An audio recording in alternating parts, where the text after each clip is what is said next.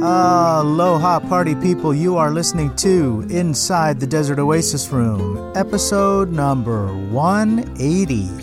This episode is sponsored by the Tiki Bar T shirt club, where their monthly t shirt designs pay tribute to a Polynesian bar or restaurant from days long past. Each design is available for a limited time and will never be produced again. For the collectors out there, be sure to check out their subscription program, where they offer a discounted 3, 6, or 12 month plan, or you can always buy shirts one at a time. For more information and to check out this month's shirt, visit tikibartshirtclub.com. Today we welcome Gregorio and Anna from Kontigo Tiki Bar. On this episode, we sidle up to the bar inside the Desert Oasis room and talk about a wide variety of topics, including craft cocktails, craft spirits, vintage San Diego, random moments in history, the butterfly effect, and more, including what it took to recreate the vintage paper hanging lantern, a fun cocktail garnish from yesteryear. As always, I hope you enjoy this episode as much as we did bringing it to you. If you enjoy this podcast, please consider helping us with your support during this challenging time. Stop by desertoasisroom.com to check out our merch or leave us a tip. We've got tiki mugs, t shirts, and pendants available right now. Any purchase or donation, no matter the size, is totally appreciated and helps keep this podcast coming to you every week. Alrighty. Grab a cocktail and don't forget to garnish it with that hanging paper lantern. And join us inside the Desert Oasis Room with our friends Gregorio and Anna from Kontigo Tiki Bar.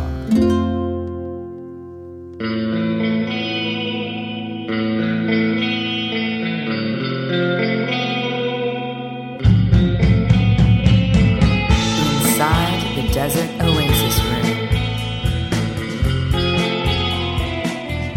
Hello, test, test, test, test, test. You and me and blue Hawaii. No. Adrian, Adrian doesn't want it. He's even how to drink it. That's awesome. I'm going to use that. All right, test one, two. All right. testing, testing. We sound good. We're checking. All right. See, he says, he says I sound good. We sound great. Have a seat. you know what? At least Adrian appreciates my serenading. Okay. It's beautiful. it's That beautiful. mask is- Put that there. Alrighty. We are ready to go. Aloha. Aloha. Aloha. Thanks for being on the podcast. Well, thanks for inviting us. I mean, we've definitely, I, I don't know, there's just like certain things that you hope that you'll do In a lifetime. in a yeah. lifetime, and this is definitely. Shut up. Shut up. Well, that's thank you. That's very nice of you to say. But Well, there's uh, a story to that. There really is. okay. Well, And what's the story? well, when we were really just diving I'm, into I'm flattered that this is like a bucket list thing. No, it is probably. It's for, yeah. for real, yeah. Wow. Top Okay. three. Okay, so without tell me when you were when you were stumbling into tiki. Yeah, so we're Stumbling- stumbling. well, no, it, it was way to it was actually kind of finally being able to to have the time in my life to do something that I really wanted to, okay. and um, it And, was and I'm summer. gonna I'm gonna make cocktails while we are Perfect. talking. So awesome, and so it was it was summer for me. I, I was on vacation, and Anna had some time free, and I was like, well, I just really want to have the tiki party that I never had. yeah. And so, being a researcher by nature, of course, I was going to try and do it as authentically as possible.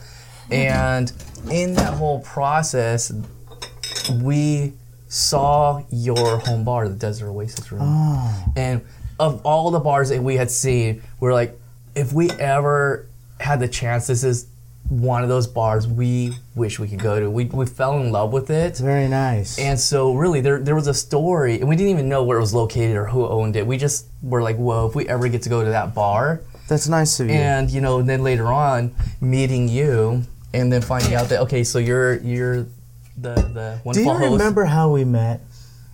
It was. Rum was involved. Rum Of course. was involved. It was Tiki Oasis. Um, No, no, no. was We actually before? met at False Idol. Was it False Idol? We, You know, and and here's the thing: is I'm bad at remembering when I meet people because you know the community. There's so many active people so many. that Yeah. you know it's it's easy to forget oh, I thought I met you at Tiki Oasis, or I thought I met you at Tiki-Ti. Yeah. And then you, turns out you're mixing up that memory with someone else.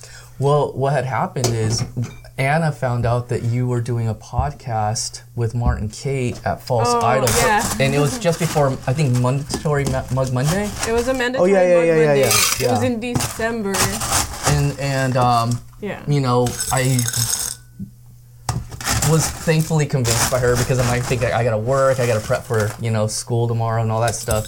And she's like, when are you gonna get to see Martin, Cate, and, And Adrian. Adrian? And I was like, okay, let's go. So we Oh. we, we like threw We on our drove by. clothes like ASAP, made it down, but you um, were kind of wrapping up and we're like, what?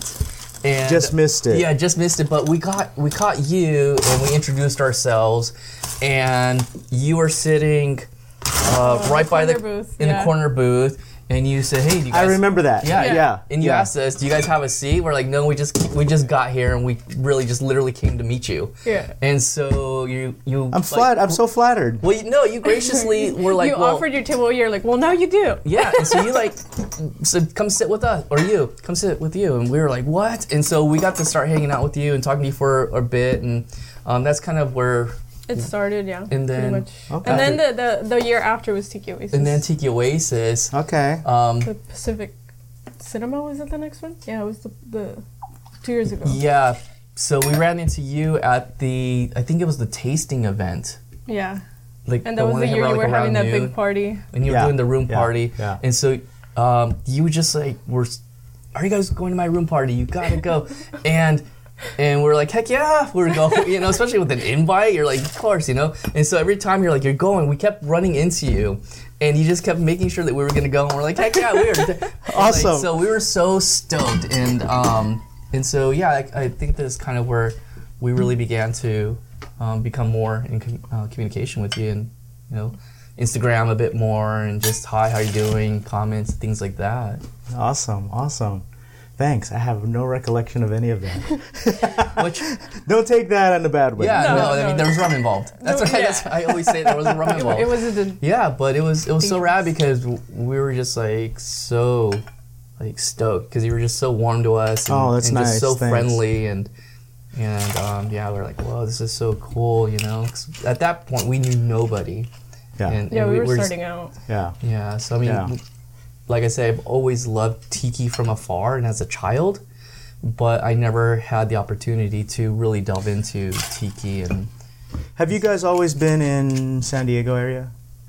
I um, have. Okay. Yeah, definitely. I've always been in San Diego. So did you grew up with like San Diego Tiki or, or No, I didn't really grow up with tiki. The only tiki I knew was Disneyland, and that was pretty much it. So Okay. for me, it was like, other than the tiki room, okay. I didn't really know anything. okay. Always liked Hawaiian culture as a kid, but never really knew what it was until I got older. Okay.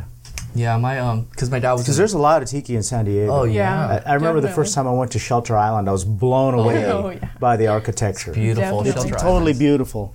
And I can't even imagine what it looked like, you know, like 40 years ago. Right. Yeah. Right.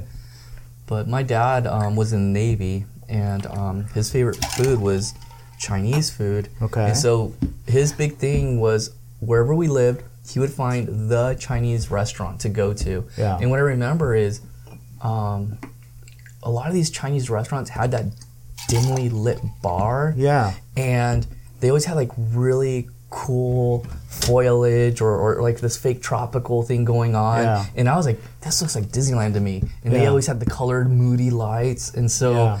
from that age i was really into whatever that was you know and i also saw the cool mugs that they had in the bars and i was like i want one of those but of course i couldn't go in Yeah. but um, every now and then you'd be at a table and somebody who came out of the bar or ordered one of the cocktails would have it. And I would just stare at the mugs and like the the pre- the presentation and cocktail picks that they would have. And so I always loved it as a child. Right. And then you know life happens. You just get busy and Sure. all Sure. work and no play. Right. Yeah, I get it. Yes. All right, I'm gonna turn this thing on, so this might get a little bit loud.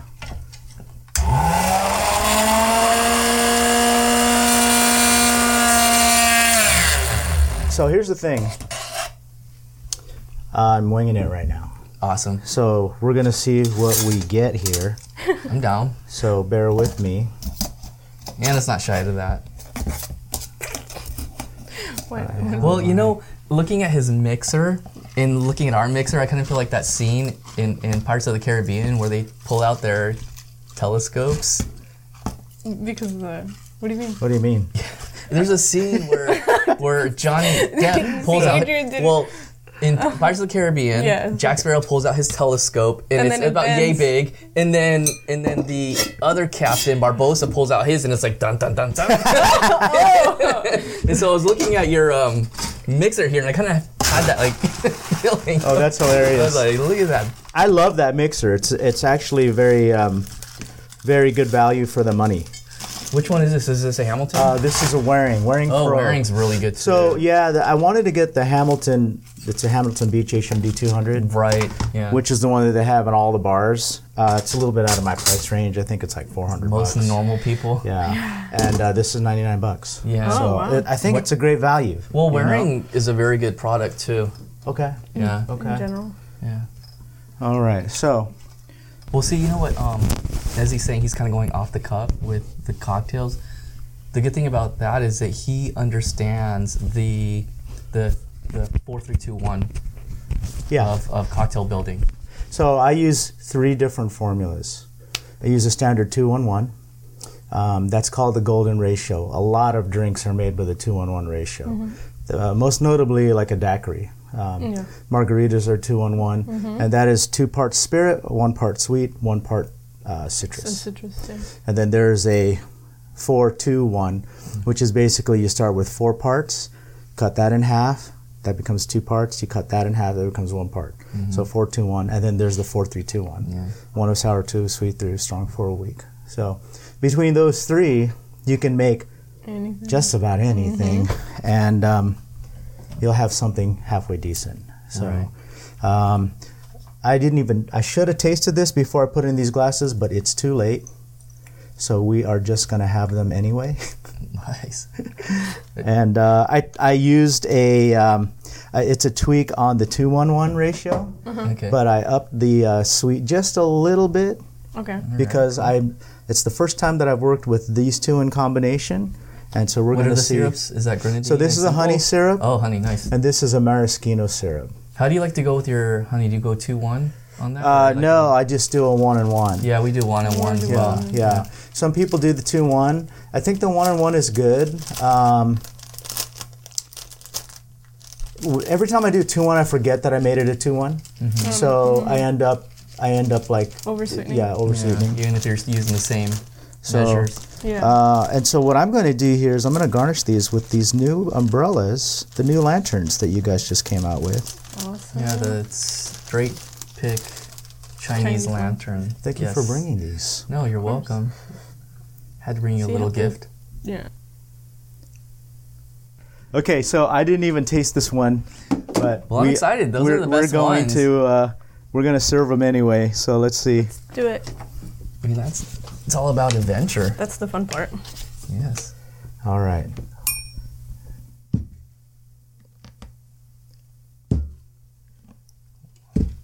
they look Alrighty. Delicious, refreshing. I hope they are. I hope there's a, they taste as good as they look.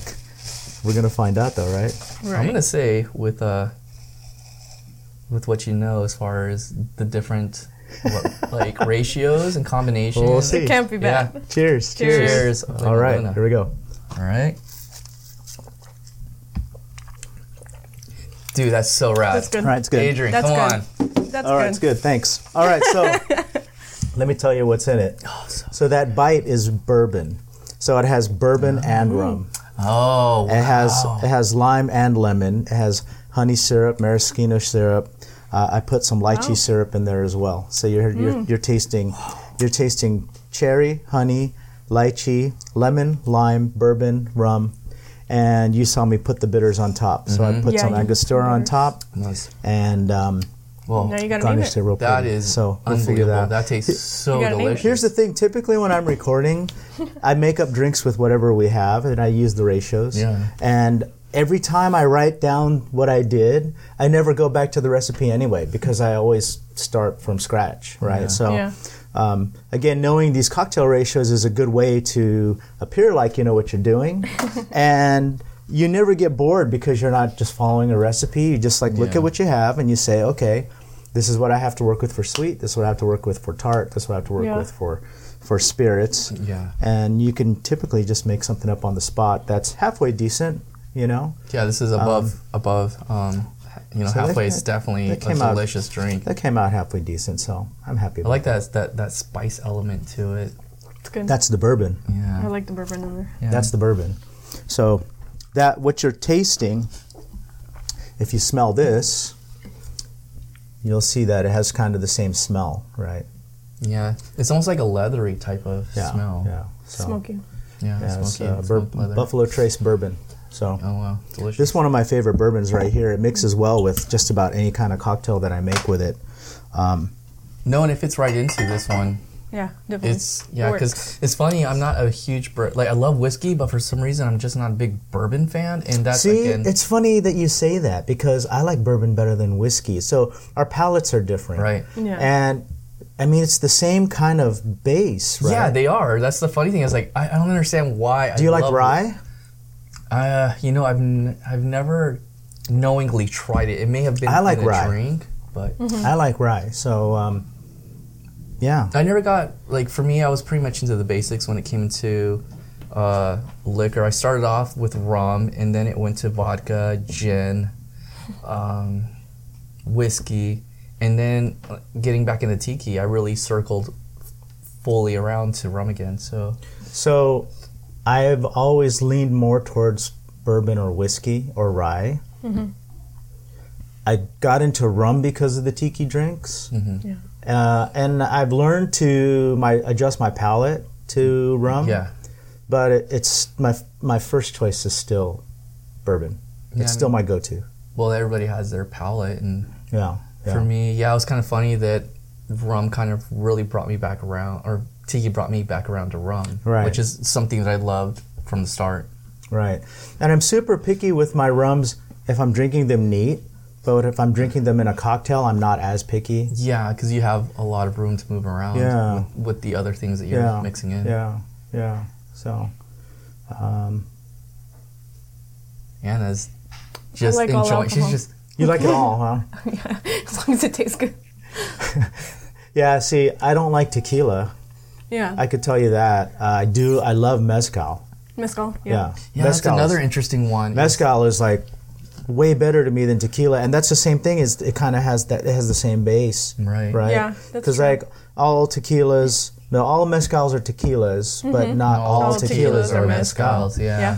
That's, right. that's true. So, um, and it's weird because it's way more expensive than tequila.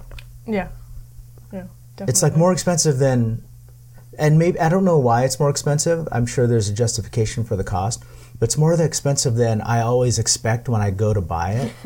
and what's weird too is when I go to Mexico, I can't find it everywhere I go to Mexico. You would think that you can really only find it in Oaxaca, but like if I go to Cabo or I go even to like Playa del Carmen, Right. no one has it. No, I honestly like growing up in Mexico and definitely always being down there. Like it's not. I think in the last five to seven years, it's definitely become more of a commodity than it has been before. Honestly, I, I came from Mexico and I never Where? What really part talked. of Mexico? I grew up on the border. You know, I grew up in Tijuana, so it definitely it was more of the traveling around Mexico and just going around the different towns and the different states. But I really didn't know of mezcal until like couple years ago. It wasn't just Okay. tequila's always been known. Everybody's always like, yeah, let's take shots of tequila, you know. And uh, but mezcal, honestly, I didn't really hear of it until like Wow, until- I don't. I don't never met anybody that grew up in Tijuana. I'm kind of like for me, I think of mezcal as more like a higher class type Yeah. of drink. Yeah, yeah, yeah. And so you tequila For was, sure. just, was just It's accessible. affordable and accessible, and mezcal was the businessman or the family that got to take that trip, Trip. to that area and could always bring it back. Well. That was that was always So- my understanding of it. uh, do you know the history of mezcal? Nope. Nope, Oh, okay. Well, the Filipinos brought it to Mexico. that's cool. So look that up. All right. I, I, I, just, I always plug in like my ancestors got or to. whatever You have to. conversation. No, you know, for the sure. Filipinos, Yeah, they invented the zoot suits too.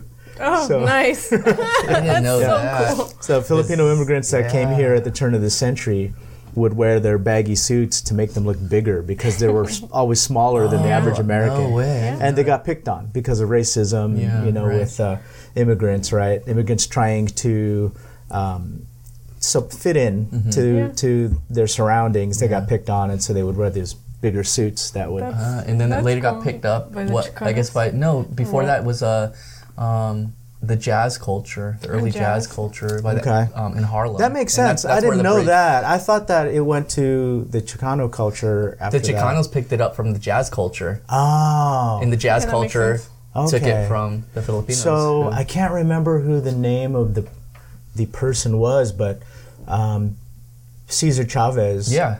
he he teamed up with the Filipinos for right Yeah, for the for- UFW. yeah yeah yeah yeah because uh, and he the Filipinos were already in that fight and he Yeah. thought I Larry you know, there's strength in numbers Yeah, right Larry. He, he, Larry Itliong was Okay. was um one of his uh, partners with Dolores Huerta as Ah, well. okay Yeah, we actually had um, at my community college. We had.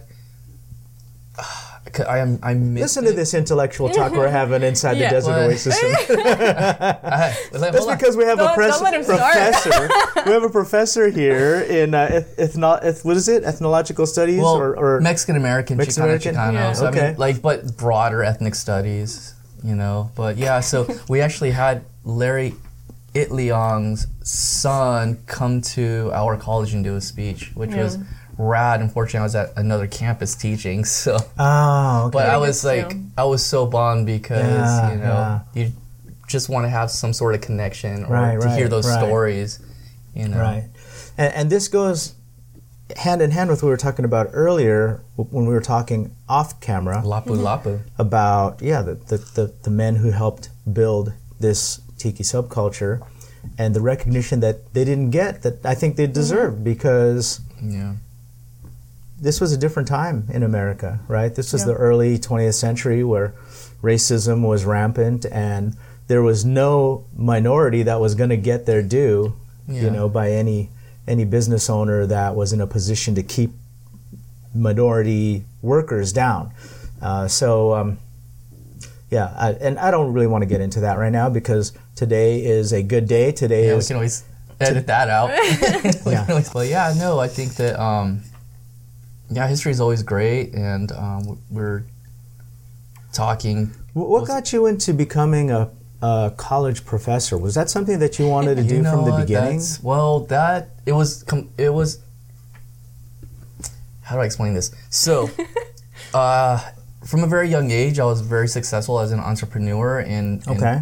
business. What kind of business? So I was in the music industry. Oh. what, what the kids today call EDM. Really? Yeah, so the big one, which is like Were you an artist or a producer? I was one of the first. I was of a group of people who were the first to take what we called raves back then, and take them from being illegal warehouse break-ins Uh huh. to actually legalizing them because I was thinking. our parties keep getting busted. We're losing money. This doesn't make sense. And so we were part of that movement of people, and it was it was frowned upon to be, you know, honest. You're oh, you're gonna make this mainstream, and you're gonna make it legal. And I was like, yeah, because you know, I'm lo- like we're losing money. Right. And so me and my friends were like, let's do it. And so we started actually getting city permits. We started getting security. We started getting, you know, sound permit, all like all the things that you needed to do so that we can ensure our parties wouldn't be getting Right. broken up. And it turns out that people, you know, when when you're you know driving to this destination, you want that party to be there. You don't want to get there and have the cops break it up. Yeah, it's already gone. 20, 30 minutes Yeah. or yeah, it's already been busted. And like now what are you gonna do for the rest of the night? And so it just it made a lot of sense for me from a like a business perspective, but then as a partier too, because I was like, man, this bums me out when I go to a party and it's already broken up or it's getting broken up at, you know, eleven thirty midnight. And so we were just kind of part of that movement and um, it just made sense for everybody who wanted to party all night. And so yeah, yeah. um, I became very successful in that, and um, a lot of the like the big one now is Electric Daisy Carnival. You're right. Like that thing's huge. It's huge, We yeah. were there at the very first one. Okay. You know, that thing was a baby for us, Yeah, and it's yeah. a monster now. I mean, that thing is huge, and It's it's unbelievable. and you look at how that whole industry, the whole EDM industry, is like they have these massive freaking like almost like Burning Man size. It's crazy type of- because I remember, and this was dating back to probably the 90s. Am I correct about that? Where it was. What? That, I remember in the 90s. no comment I, no comment. I remember in the 90s, a lot of the raves being in those empty warehouses. Right. And who would have ever thought that it would grow to where you have DJs that are making millions of dollars, right? Living in mansions, Yeah.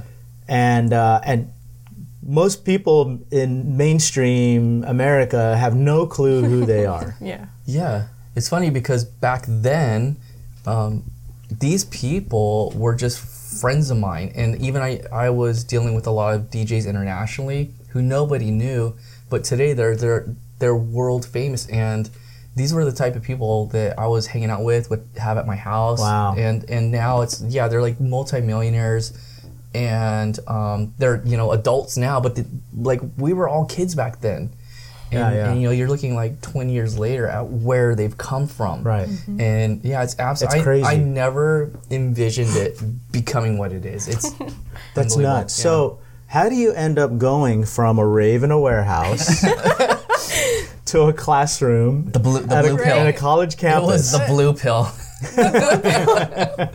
um so i i always had a respect and awe for people and this is from childhood who i saw as educated or knowledgeable and s- since i was a child i always looked at those people and was just like whoa how do you have all that stuff in your brain right. And so, despite the fact that I was, you know, traveling and you know just like in this crazy world of just like it was all parties. It's Yeah, like yeah. your life is just a party. I still was going to college because I wanted to educate myself. Mm-hmm.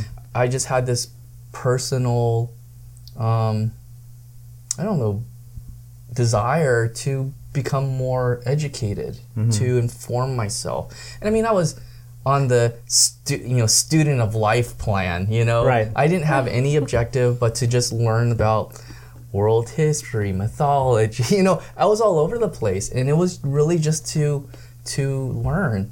And I got to a certain point where the counselor was like, you know, like you could graduate if you actually like focused on like three to five more classes. And I was like, all right, sure. So you know, it get to that point, and they're like, okay, you can transfer. Yeah. And and so I did, and I just like I just kept taking it. But when I got to San Diego State, and I began to really, really um, learn or b- began to really appreciate the value of education, and was seeing how I was changing as a human being. That's when I really began to take, s- not say serious, but then I, I started to look at it more like, oh, this could possibly be a road for me. And as I as I became more involved in education, I became less involved in, in that world mm-hmm. of, of parties and, and Your life shifted. superficial kind of lifestyle. Everything so- shifted. Your Yeah, priorities, yeah, right. uh, your interests. and, and so yeah, I definitely had that moment in my life, and I was like, I want to get into education. At that Yeah. point in time, um, well, I had always volunteered from the time I was a child. I always volunteered with special ed students. I volunteered with uh, students in lower grades as a tutor, Okay. and so I, that was always part of my background because I always I was brought up to give back. Right.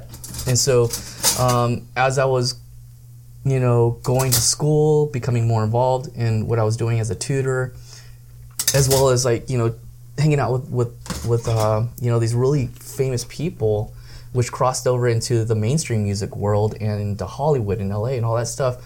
I was really kind of going down like internally a different road, and and that just really was what happened and, and I just wanted to do what I believed more in my time here to to to bring more positivity, Yeah. happiness, hope and opportunity you know to those that I could positively impact. Because um, one thing that I remember hearing was that you can't change the world but you can change the world around you. And I always took that to heart that you know what I may be able to impact my friends or you know students in a positive way. And Do you see that as still changing the world though? Because there's a ripple effect if you change the world around you. true, right? and that's yeah. So there's that butterfly effect. the butterfly effect Yeah. is something that really uh, I think about that a lot. I think about like just think about what we're doing right now. Yeah. What if he didn't come here today? You know, Yeah, right. Mm-hmm. There's a there's a whole other day Right. that would have happened, which would have led to a whole other tomorrow, which That- would have led to a whole other Yeah, tomorrow. it's really a parallel universe. Yeah, it's crazy. Yeah, for right? sure. So, like what we're doing today, this episode is going to do something for next week Mm-hmm. and then next month. Yeah. And then going forward, some of the things that I shared with you before we started recording. Right. And if you didn't come today, you would not have been part of that particular chain of events. Yeah, and hopefully Definitely. positive. You know, we're, Right. Yeah. And it's it's unbelievable. I look at where I am in my life and a decision that I made when I was maybe 18 years old Yeah. or 13 years old affected where I am today. Oh yeah. Mm-hmm. Yeah, it's it's it's a it's a really uh, it's a, a really interesting thing to think about. Yeah, I think about um, July 4th when I was like 12 years old, had I not tried to ollie off of that particular sidewalk over those stairs and not broken my arm on July 4th, where I would possibly be in my life today. Right, right. You know, it's it's funny because those you're right, and like I'm not making light of what you're saying, but it's like that that moment. But as insignificant that as that sounds, Yeah. It could have led, like for example, Tony Hawk, right? Who's, Yeah. Yeah. who's shaped the whole world of professional skateboarding. If he took a bad fall, like what you said, Right. right, that could have discouraged him from just going any further. Yeah. Yeah. And then the world we know it today is completely different. And Yeah. note um, is back in the day they used to have a skate park where Del Mar Fairgrounds is, and as kids we used to go up there hoping we'd run into Tony because that's where he would. Yeah, yeah. Met him as a kid. Super nice dude. Yeah. You know, 'cause we're just like a little, you know, bunch of grommets running around, and like he's like, you know, already millionaire at 24 years old, Yeah. and you know, we're just trying to like say hi or whatever. Ran into him at um, a high school reunion downtown Oh wow! and he was in the VIP area. And as we were walking by, he actually walked towards the ropes, and I was like, "Hey, I just wanted to tell you, like when I was a kid, you know, you would actually like hang out and talk to us up in Del Mar." Yeah. And from from there, he like invited me to go hang out in the VIP with him for. a Oh, dude! Bit. Yeah, yeah, really. cra- Like, and, and, and my point is, is like that guy Tony Hawk was. A genuine human being back then when I was 12, Yeah. and just as warm hearted when I ran into him again 20 so years later. I believe that the character of the person is. I mean, like there are things that may change somebody along the way, but th- their character is already ingrained within themselves. Mm-hmm. So Yeah. Yeah. the fact that he got famous and huge in his later years. You know, he still is who he is, Yeah, right? right. So if he was an asshole when he was younger, he's going to be an even bigger asshole. It's just More than money, money and fame just magnifies who Oh, you yeah. are, Who you are, right? yeah. Yeah. But I watch his stuff on YouTube, and he's an awesome dude. I He get- goes to skate parks and he gives stuff away. Hmm. You know, like he'll he'll yell at a kid like, "Do a kickflip," and if the kid does it, he pops the trunk open. He gives him a new deck. Nice, right You know, on. yeah. And he has like a, cool. a trunk full of stuff that he just That's gives. so encouraging too. Totally. On the other end. Right. I'm just like I'm amazed. eh, He still pulls off the stuff he does. I it's think, crazy. Like, he's older than me. yeah, he's. I'm like that's freaking awesome. Yeah, To, to yeah. like be that agile and and Yeah, yeah, it's, yeah. it's nuts. I have trouble climbing up the stairs without Right? getting windy. Right? like I mean, like, I'm exaggerating, but you know, uh, yeah. I he does mean, it, and then like he's just doing a barrel roll at like 50, right? He's he's it's got to be 50. He's he's in his fifties. Uh, so I'm 51. I think he's maybe a year or two older than me. And um, you know, I, we're just in a different era now. I mean, when I was younger, 50 was oh was yeah. really old when I was younger. like my dad's 50 is not the same 50 as my 50. No. And I and I know that I'm not just thinking that through rose-colored glasses. I know that that what my dad's 50 was he was done already.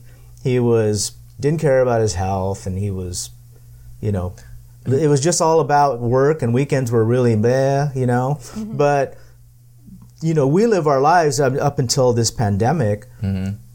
it, it- you know, Tuesday was almost like it didn't matter if it was Tuesday or if it was Saturday or if it was Thursday. Like if there was an event happening at Thursday night at mm. at False Idol, heck, if it's Monday, we're all going drinking Right. and it's Yeah. Monday night. And my parents didn't do that. You know, Yeah. Well, I mean, even when you look at the photos, if you go back 50 years and look at a 50 year old, they look like they're 70. Right. Like Yeah. that's compared, like a Right. you know, it's different. It's, you're 100% right about that. And if you go back 100 years and you look at what a 30 year old looked like, you're like, oh, Right. like, whoa, that's what you looked on the brink of 30? Right. You know, and, it was. and and let's think about who the 50 year olds are today. We talked about Tony Hawk, Hawk. but um, Mike Tyson is jumping in the ring with that's so with freaking rad. with Roy uh, Roy Jones Jr. Dang. And I think Roy Jones Jr. is in his 50s too, right? I That's think he's 53 and Tyson's 56 or something like that. That's crazy. And they're jumping into a boxing ring. That didn't happen when No. we were No, younger. No, So you're- definitely not. Yeah, it's crazy. It's yeah, it's really a, a trip to see how how it's changed. Yeah. It makes me wonder what people were going to look like when my son is at that age. Uh, it's interesting. So I listen to Joe Rogan a lot. Oh, Joe's yeah, he's freaking pretty He's, rad. he's got a great podcast. Yeah, he does. And he had a, I think it was a scientist. Um, I don't know if it was a doctor. That's why I'm saying I think it was a scientist. They were talking about uh, aging. And so the reason why the body ages is, and I know I'm going to screw this up, but our uh, our cells they just uh, they start dying off, and um, our body ages from as more cells die off, we we get weaker and more frail. We lose pigment in our hair and that kind of thing. They have cells that uh, are artificial that can be injected in the body. That because they're artificial, they never die off. what? They never they never deteriorate. I want some of that. And they and this scientist said there's a potential for people to live to be three four hundred years old I don't know about that part though.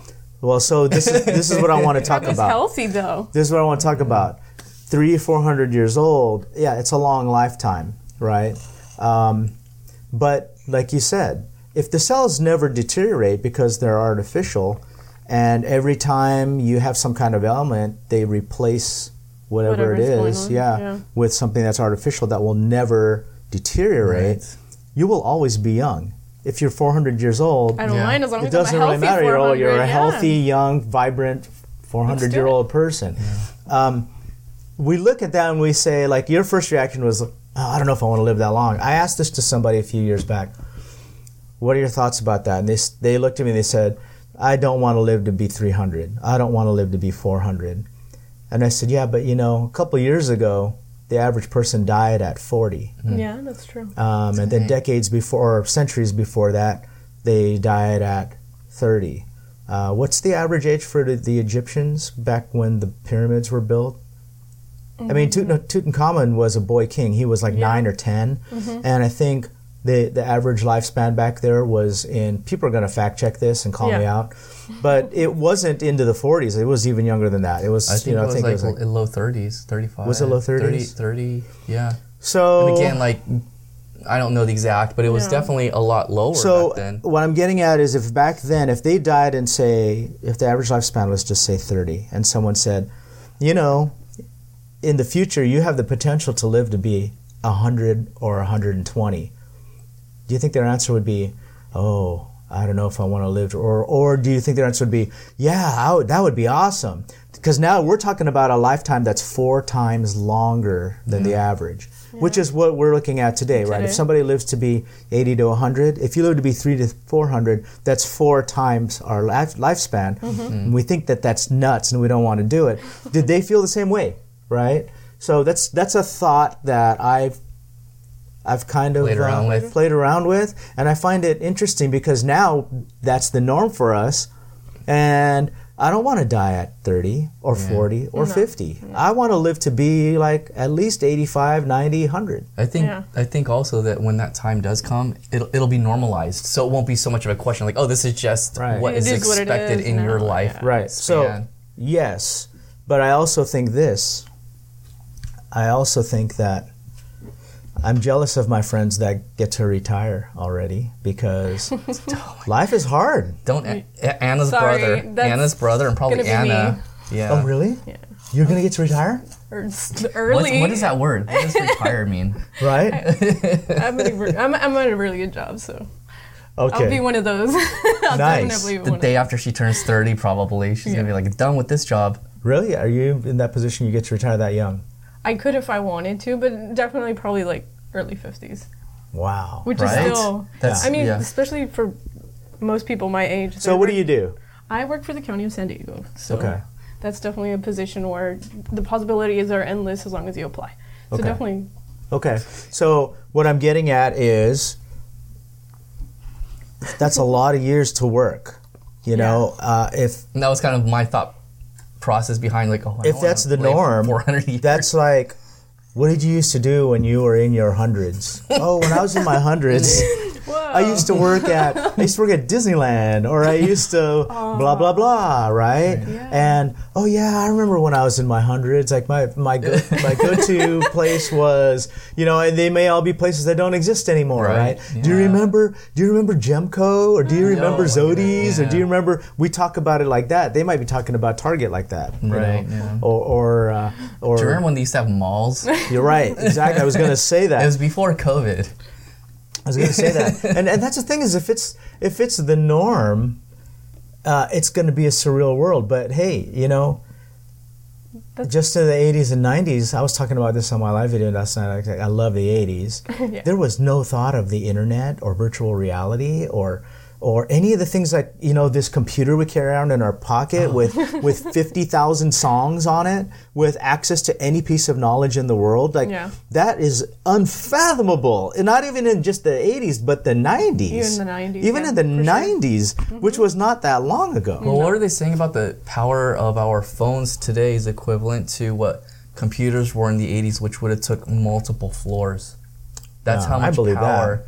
Power is, or yeah, To run a computer in the 80s at Yeah. that time. Well, and here's the thing too: our phones, considering everything that it does, it's probably the most powerful device we all have in our homes.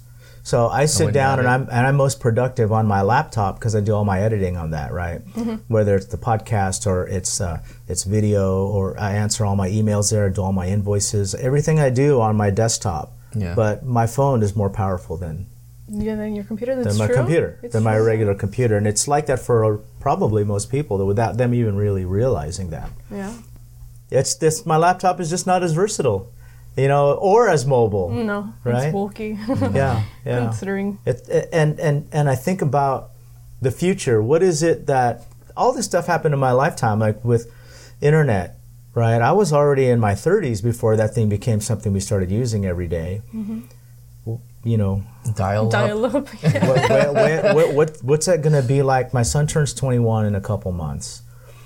10 years from now, what's going to be in our lives? That's going to be a mainstream thing. You know, like I was about 30 ish when internet became something that I was logging onto every single day. And uh, so when he's 30 ish, what is the one thing that like that doesn't exist yet? Yeah, Because when I was in my about it, 20s, yeah. Mm-hmm. when I was 20 ish, the internet didn't exist yet. I was born in 68, so when I was so in 88, uh, the internet didn't exist yet.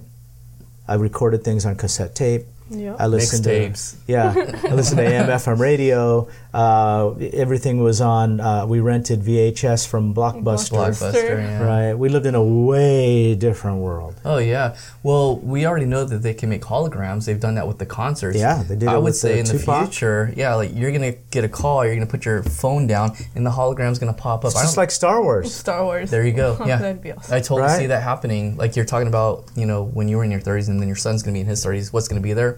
I totally see that being there. The whole Star Wars hologram. Yeah. The Back to the Future trilogy episode was it the second one when they went to the future? Yeah, they went Yeah. to the And he got fired by Videophone, oh, yeah. right? yeah. That happens. Zoom. That That's happens Zoom. today. That's happening today. That's happening with today. Pandemic. Yeah. Yeah. Hired and fired. People are getting Zoom. laid Yeah. off, or people are getting fired, let go, all by video.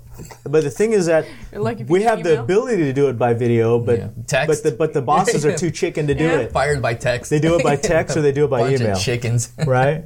Right? It's like That's man up and face me like a man. yeah, exactly. You better FaceTime me for that. Right? Yeah. Or woman. Yeah.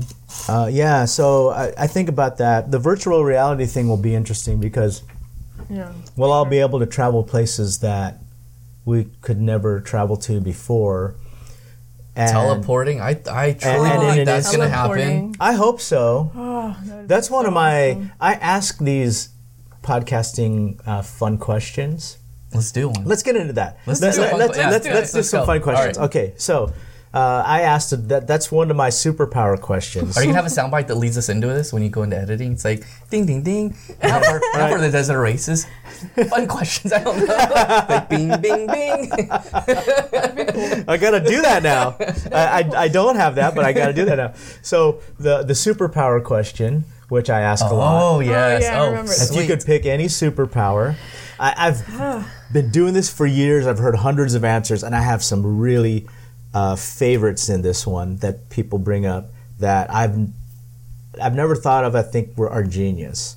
So I'll get your answers first, and I'll share those answers. Okay. Uh, one of them was teleporting. That's what brought me this way. All right. So uh, a friend of mine who had was in a he was in a long distance relationship. So sh- shout out Coco Cruz, my brother Coco. he uh, he was living 500 miles from his girlfriend, and he was doing this commute every weekend to go see her. Oh, that's. And when I asked him, when I asked him, what if you could pick any superpower, what would your superpower be?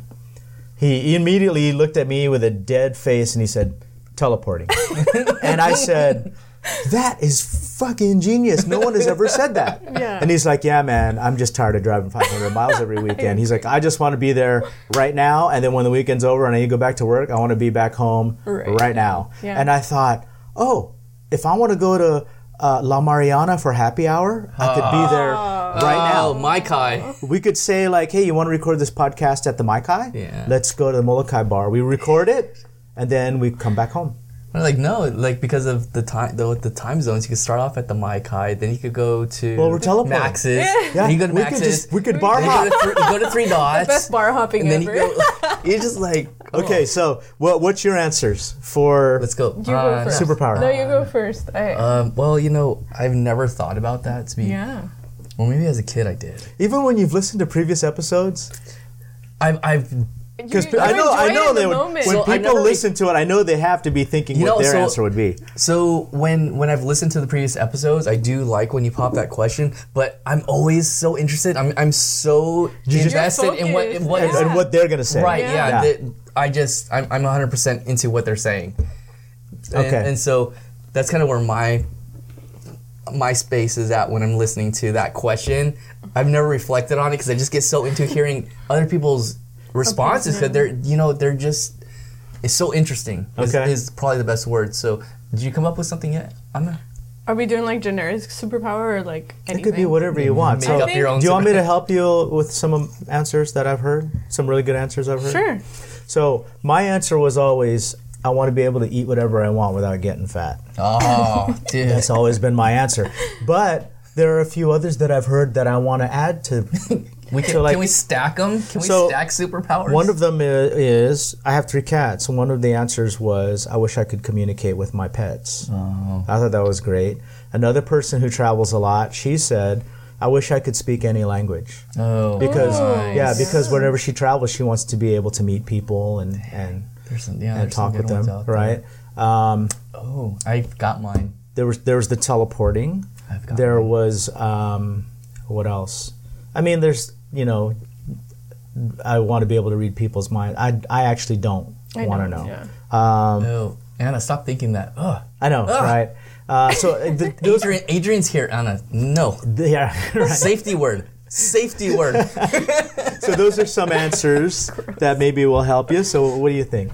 Okay, He- he I did figure. I did. Good. If I if I had a superpower, it would be to inf- like change people's hearts and minds to peace and love. Okay. And That's great. And everything else would like that would just be the domino for everything else. Hopefully, beautiful and positive in this world. Okay. That that answers actually quite That's a a fucking cheesy quite a- answer. Yeah. Well. Okay, so Anna almost threw up. Did you see her? Like when She did. I saw you her swallow it, though. Yeah, she Yeah. she looked at me and just like. "Ugh." Sorry, guys. she looked at me and swallowed. And I uh. thought, okay, she threw she threw up. Okay, do you have an answer, Anna? Well, he almost took mine. I, I'm, I've always been like a. See, I was reading your mind. Don't read my mind. Uh, I, I've always been the type of person that always wants to spread like kindness, and I always feel like, Okay. especially during these times right now, spreading kindness and just being like a decent human being, and especially in the job that I have, I realize there's Man, so many I unfortunate people. I know. I didn't want to say that, but it's the only thing He's gonna that turn I into a that's Family Guy true. episode where everybody just Right, starts. right, right, right. But Okay, if it was like a genuine superpower, you guys are sho- showing me how selfless you are. Okay, this is great because there are questions that I ask that actually Yeah. reveal that in people. Um, Can so you tell our future? I Is can't like tell a you. palm reading? I can't tell your future. I don't Okay. have that that talent, but uh, I will ask you a couple more questions if you guys are okay. No, with that. we're down, All right, so let's yeah. keep doing this. This is so let's talk about. Tell me, um, each of you. This is one of those these kind of questions. What's your happy place? my happy place. Oh, I guess before before we even started doing tiki, I think my happiness was always like listening to good music or getting into the zone, just being in my own spot, like you know, just putting on some headphones and listening to whatever mood I'm in at that moment. Okay. It's just for me that's always been like my safe zone, like putting on some music and just doing Okay. whatever it is that I have to do. Greg. Coincidentally, the same. Music. Man, you guys, are you married? You're not married, right? No. So far, we're two for two.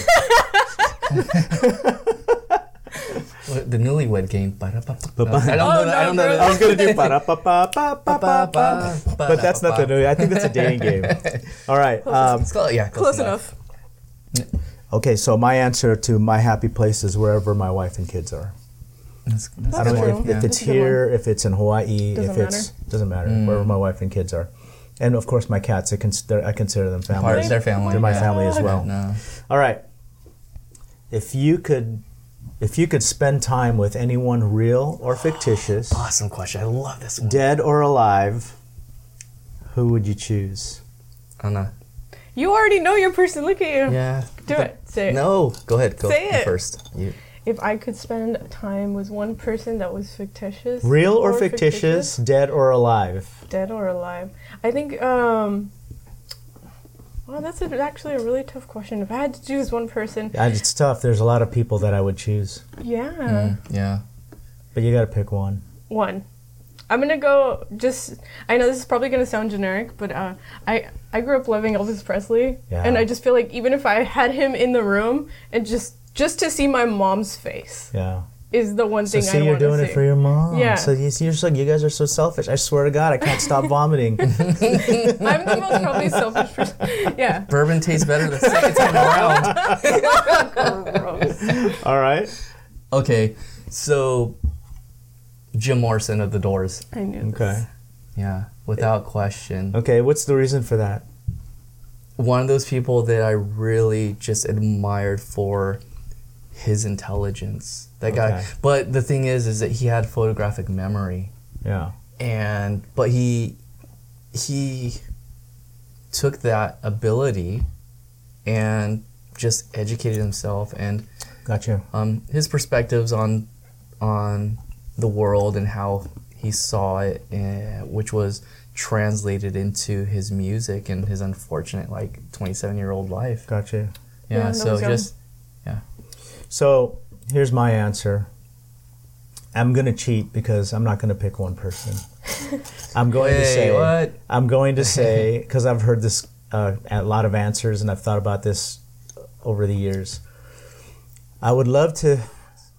I would love to d- have a senior ditch day with Ferris Bueller, fictitious. I'd love That'd be to. I'd love to time travel with Marty McFly. oh, I'd love to have dinner with Bruce Lee, possibly train, Oh, wow. possibly Yeah, train with cool. Bruce Lee. I'd love to train with Bruce Leroy. He's Mm-hmm. fictitious. Last Dragon. Last dragon, yeah. I'd love to have. Uh, I'd love to spend time with a great great great grandfather, Mm. real that I've never met. I'd love to learn about my family history. yeah. Yeah, I Um, agree. And uh, there's more, and I can't think of them right now. But there's more people that I would love to do things with. So Yeah. uh, Singular thing, yeah, definitely. yeah. Yeah, there's, I mean, I, I obviously there's a list, but but I've always for me Jim Morrison.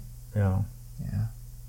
Okay. Um, should we keep going? Yeah. No, this All is right. I like the great. questions. These are fun. Okay, so if you if you were stranded on a desert island and you could only have one thing, Let's start with if you could only have three things. Okay. Three things to take to a desert island. Yeah. I'd have to take some type of alcohol. I'm gonna say rum. I'd Okay. take some rum. Agreed. On Yeah, Item I, number I don't. one. I don't think I could last a couple of days without drinking some. But the rum is finite. Jeez. this got worse. Right? How much rum, I guess? Uh, you know. You're gonna have to make it last. I, I guess I'd just take sugar Maybe like a cane. nat, like a Make my natural natural rum fountain that just kept it just kept delivering rum. You just go and refill. Okay. Three things. A rum spring. A rum Rum's spring, yes. If they ever exist. Somebody should invent that already. Okay. So rum. Oh, now I don't want to think of finite things. Then they're gonna run out. It could be finite. You know, I think it would be really sad. Nah, You, you know, you already said.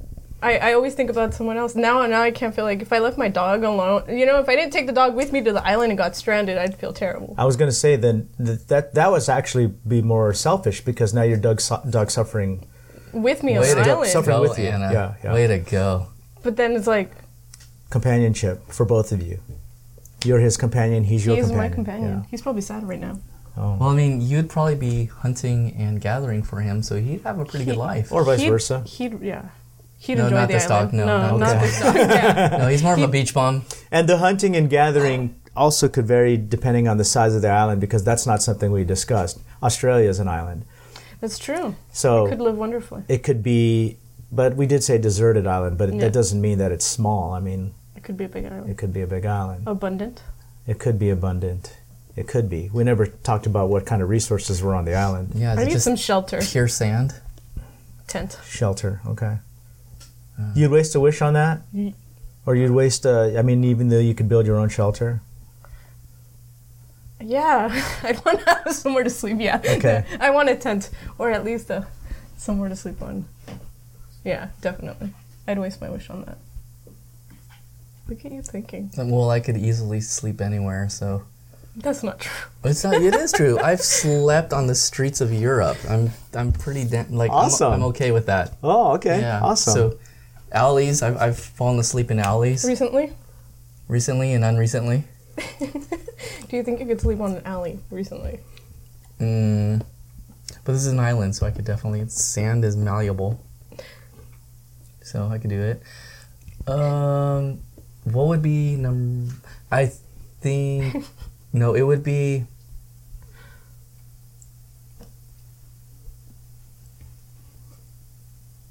I still I still own that thing. That thing. My i- my iPod, which is connected to the headphones, okay. because I could live off of that old freaking playlist.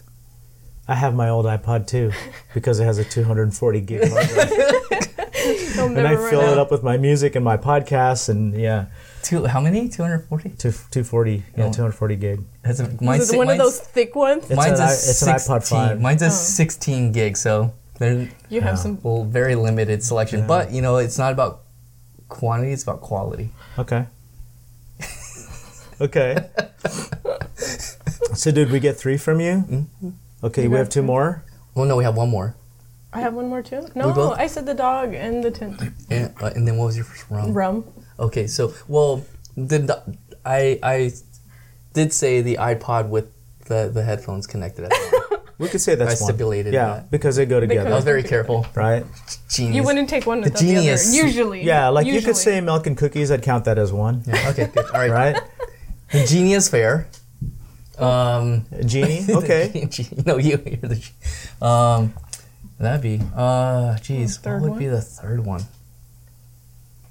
Ooh, that one's gonna be rough now. Mm, because we got rum, we got music. You took way too long to think, my friend. and what? You're thinking too long. Our listeners are like, come on. I just said the first three things that came to my Okay. head. I was like, I want somewhere comfortable to sleep. I want to have my dog with me regardless of where I'm at. And I want a good cocktail. I don't. I don't know what the third one would be to be on food. okay. Kind yeah, of food. or just a buffet. Okay. So my answer again, I, I've thought about this because I've asked this question again and again and again. Uh, a satellite phone Um, Whoa. yeah, so that I can call anybody in the world. Um, Like old school Miami Vice satellite for knowledge of my coordinates, Mm. so they could come and get me. Mm. And, if you needed it. and uh, wide open cable TV until they arrive. until they arrive. I could live Right. with those. I can live with those, right? So we can be anywhere in the world within 24 hours. So no matter where I am, right? Yeah. they'll- You're gonna watch the football. Yeah, I'm not going to starve. They, they'll get me within 24 Yeah. hours. Okay, so that's that's my answer. Well, I guess yeah, it's Pretty get, funny. getting yourself off makes the most amount. I was like, but I didn't say I wanted to get off that island. right? Oh, yeah, there you go. That's the way I was There you thinking. go, I think okay. I might I not was, want to be I was like. I might, yeah. That's Okay. Kind of what I was thinking. Retirement. All right, so uh, should we keep going? Yeah. Okay. If you could travel anywhere in time, when would you go? Oh no. I always, I, I've always said this because it's always my straightforward answer when somebody goes to this. I'm not going to change it. I'd always want to go back to the '60s just to relive a Beatles concert. Oh, specifically for a Beatles concert. Yeah, I'd want to see So- the mayhem. I've always thought, you know, most people look at what the time that they grew up and think that they grew up in the wrong decade. Uh, yeah, see, you agree. A lot of people, I thought that when I was growing up, I thought, geez, the 60s looked so great. It was a simpler time. Until someone pointed out what, well, The there was downfall. discrimination. Inter- uh, interracial marriage was illegal. Cold Yeah. War. Um, there was homophobia ran, ran rampant. Yeah. There was there was Vietnam War. Uh, there was lots and lots of things, civil rights. Mm-hmm. Um, there were lots and lots of things that were very very bad in Yeah. the '60s. These are And, so ugly. yeah, and I thought, hmm, it's sure looked ideal in the in the I Dream of Jeannie, Jeannie and, and Gidget. In the brochure, it said the 60s were Gidget and, like, fabulous. yeah, like, you know, like all the stuff that uh, we see in media just looked like such a fun time. Um, so I changed that answer. Um, but go ahead, Gregorio. So any Anywhere in time, anywhere when would you in go? Time. I always like my answer because it was very specific. Because I wouldn't want to live in the '60s. I would just want to experience one specific moment. It's just like I really just want to go to one specific time because I didn't. I always think Yeah. about that when. So when that's you think what about it's going into the basically if we could check out a time for like a duration of a day or No, that's- whatever you want. Anywhere, but that's yeah, me. travel- that was uh, me. You could travel anywhere in time. I've always wondered about the future. Would you like to see the birth of Christ or the the birth the, the birth of our country? I'm trying to do a Doc Brown. you tried. Here's a red letter date. And Oh, yes, July 31st, 1955. I remember it vividly. So, You'll remember this one, Marty. now, The where did he go? When did he go? The future. The future. The future? Yeah. Anytime specifically? At least to the point that human beings are still around. Like, because if you go too far and we just decimated ourselves, that would be no fun. Okay. So it maybe on the the the what was it called? Like the the edge of human existence. Okay. When we're dying off? Just before that, just before everything goes to hell. Oh, wow. I mean, I'm kind of seeing. I'm c- taking. You were giving me feel good answers until the, the last, just before everything goes what to hell What happened to you like five minutes ago? well, that is still in the positive moment of humanity, right? When everything's Right, still good. right. okay. Because I already impa- well, Like you, you already inserted the doom in- into the whole conversation. yeah, but no, like that moment, like the, the height of of uh, humanity and technology, and just seeing that moment, like where where is that that that to? crest Yeah. at? Yeah. Yeah. Okay. Gotcha. Okay, if you could only eat one food or type of food for the rest of your life, Anna. Oh, that, that's not even fair. I could eat carne asada fries for the rest of my life. Carne and I'm gonna fries. get fat and I'm gonna die. but if you couple it with your your superhero, Yeah. your superpower, Right. you Yeah, eat eat whatever you want. Yeah.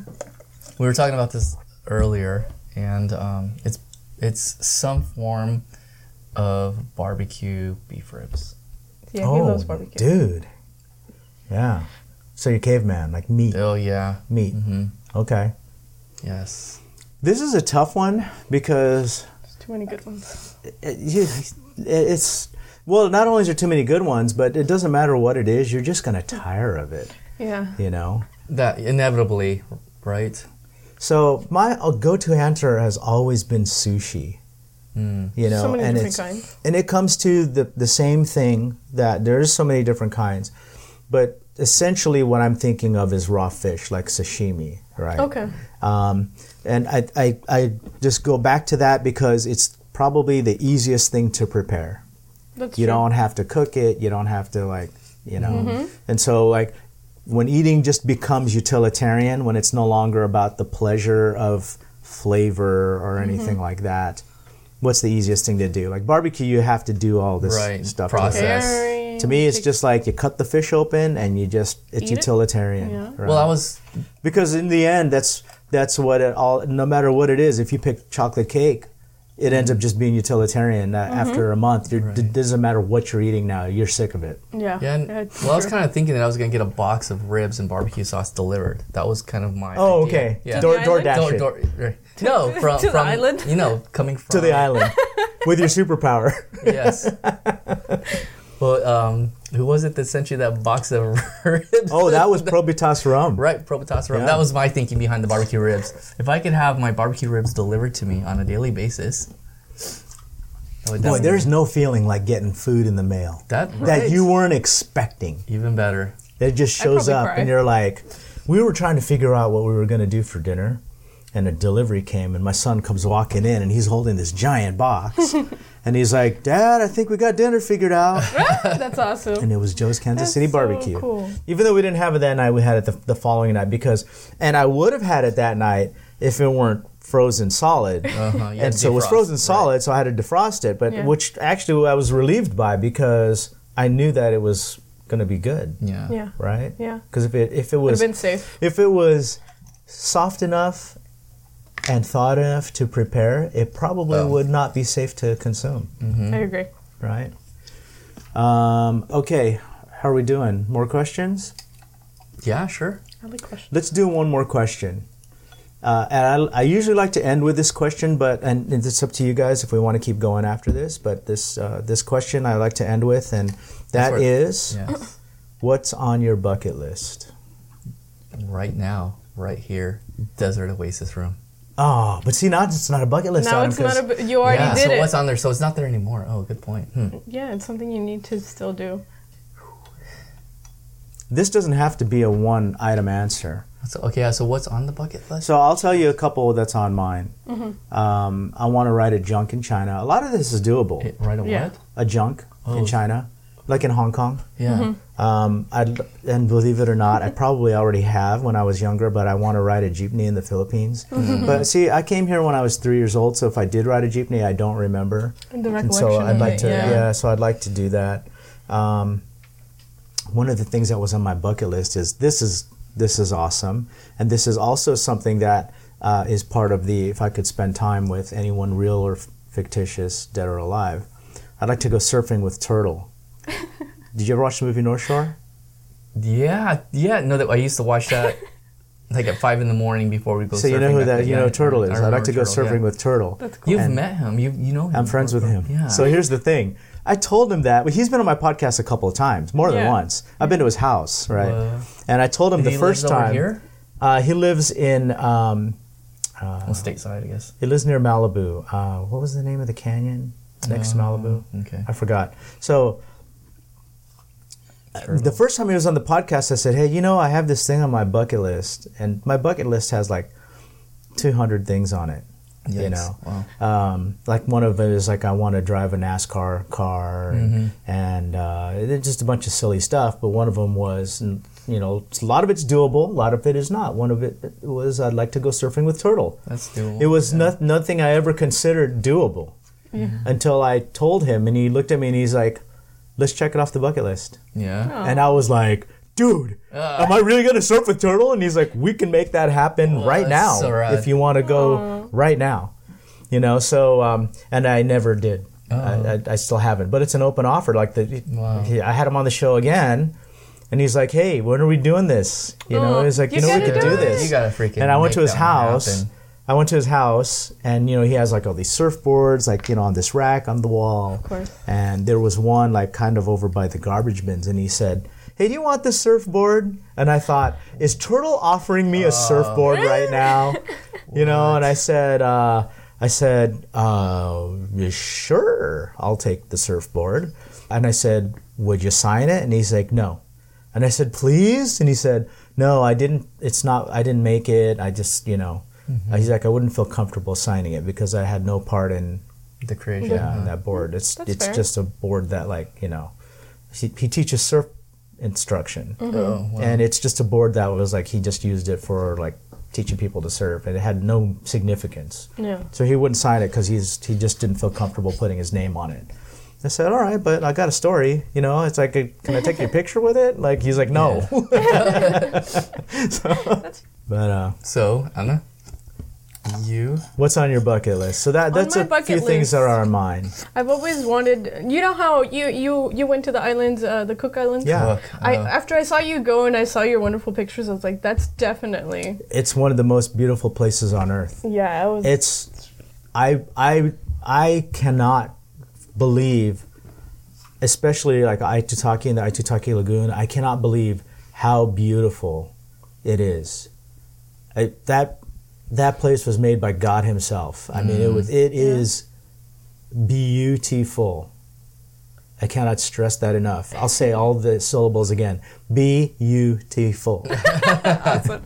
Yeah, after I saw you go, I was like, this is Yes, gonna be. it's unbelievable. definitely and uh, over. you know, we have friends there now because we go regularly. so So, I have people that I, I was texting with one of them yesterday. you know, because he's um, he's running on the island and he's he's posting his um, his uh, route. You know, he takes a photo of the map and all that Oh, afterwards. okay. Yeah. And so, like, uh, you know, um, you know, we're encouraging each other. You know, so uh, try not to get try not to get fat during the uh, quarantine. But, Mm, yeah. shedding a little bit of that. Like, Okay. no, yeah. I think everybody was think- pretty susceptible to right. gaining a little weight. Sure, beginning. yeah, Yeah, it's yeah. like, well, put it in, put it in reverse. One of the other bucket list moments I've, I've always had or wanted to do was go like just surf in general, learn how to surf, There you go. and just experience what the ocean is like. I've always liked swimming, Okay. and I was like, now I want to go on the board and go. try it.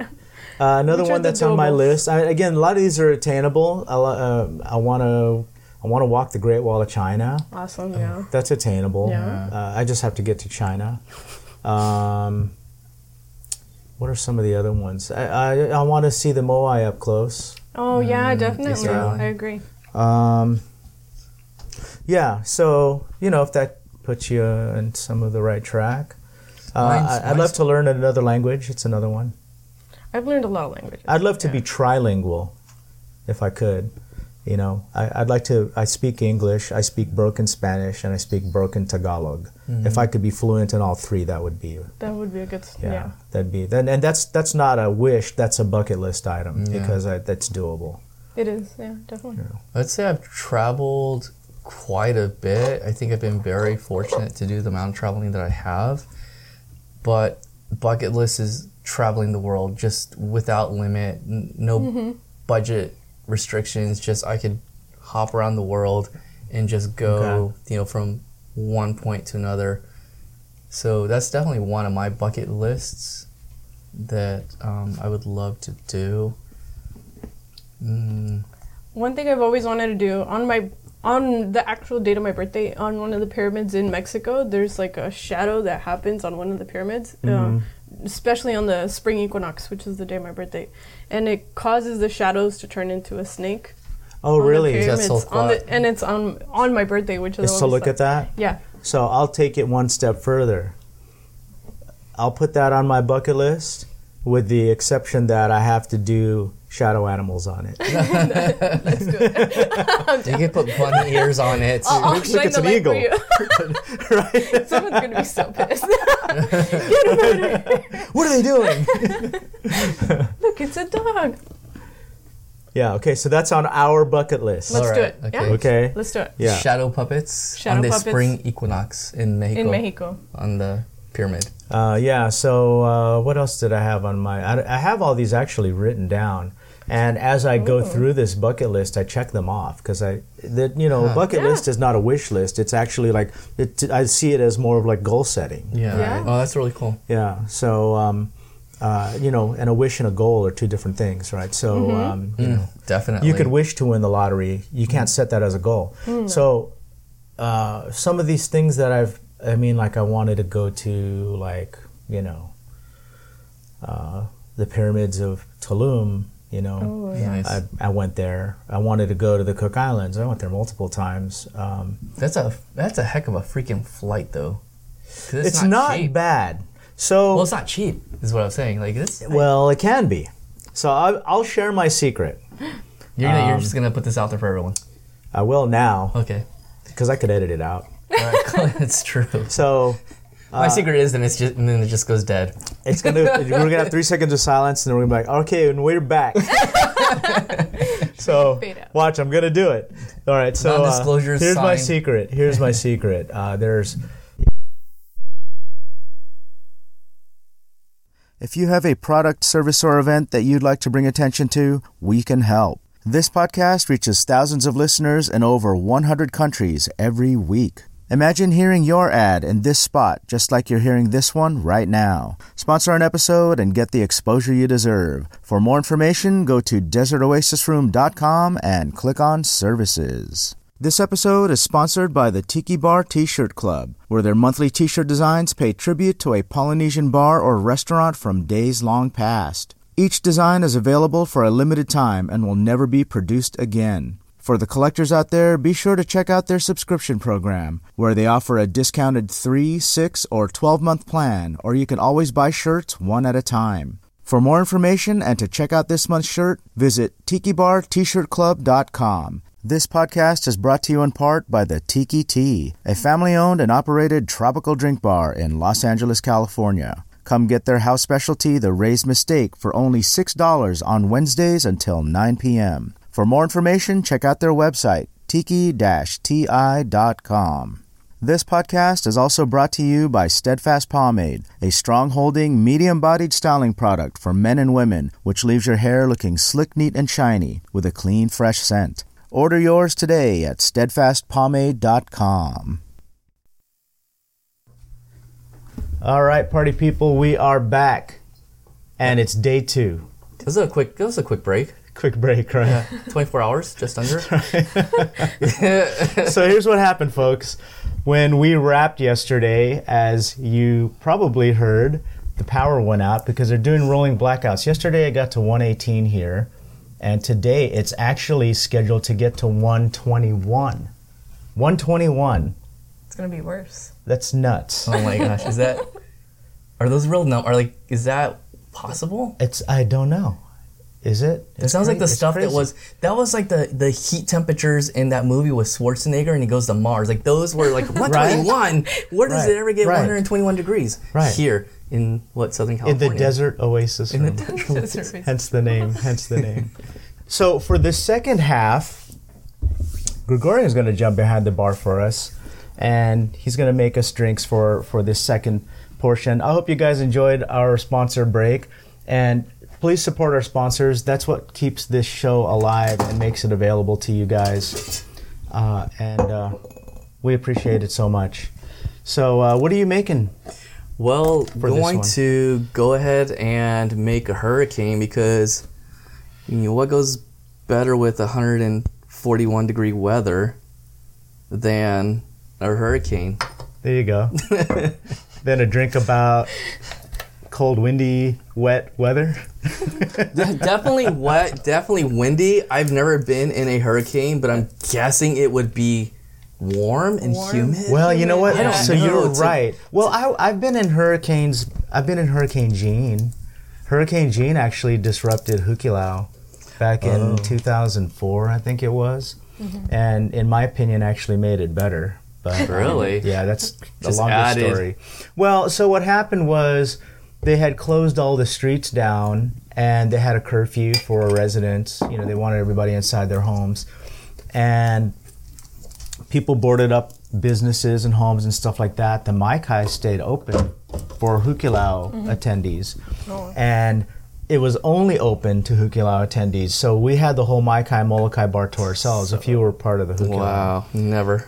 It's They did still, the it's still show. bucket list. Yeah, they did the bu- the dinner show. They uh, we hung out in the bar. It was like I said, it was the place was all my all ours. I should say. I met a guy there. Uh, befriended one of the dinner captains. His name was Patrick. He was an older guy. Wears the white pants and the the navy blue blazer. Okay. And he offered to give me a tour of the place, so I got a private tour from Patrick. Took That's me all so around to the cool. back Whoa. offices, the kitchen, all that kind of stuff, the back bar, and um, That's quite an invitation. it was great. And at the end of the night, towards uh, around midnight, uh, I got invited by Dave Levy to a private party at his house. He's the owner. No way. Yeah. So then Oh uh, there was probably only about a dozen of us, and we lined up all the cars in the carport there. I watched the Mai-Kai bartenders put coolers of ingredients into the back of a Toyota 4Runner. We drove to Dave Levy's house while the hurricane was blowing stuff around. And we had this little private party in Dave Levy's house, and he had um, Elvis live from Hawaii on the DVD player with his home stereo nice. blasting, and people were dancing in the living room.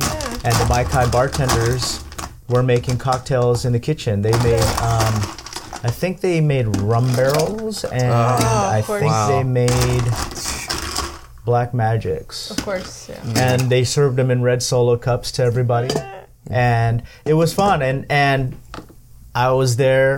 Bamboo ben was there. Tiki diablo was there. Martin Cate was there. Jochen hirschfeld from the dvd tiki. Um, yeah there's a few of us there. You can make noise if you want don't be scared to uh, Just shake it harder. I thought it'd sound nice speaking of just a little background Okay, type alright. of He, ambiance. he wants you to shake it. no i'm just saying that like don't don't be scared to make noise the drinking is part of the show That's right. So yeah, it was a, definitely a life experience That's and a memory that I will always have about a hukilau that was unique, and and without that hurricane, Mm-hmm. that would have never happened. Right, that's for sure. And, and other things about it too, you know, was this thing where they had evacuated the peninsula where the hotel was where we were staying and where the event was, and so everyone was displaced. And as everyone wow. left the peninsula, we all used our cell phones and networked with each other to find hotel rooms for each other. Oh, that's we, rad. we drove as far out as the Everglades, and we found a room there uh, with the help of a few other tiki people. And that's all a story in itself. That this like ramshackle motel that we ended up in. The carpet was sticky. Keep your shoes on. the sheets, the sheets were sticky. Keep your the clothes uh, on. the toilet leaked from the bottom when you flushed it. from the bottom. wow.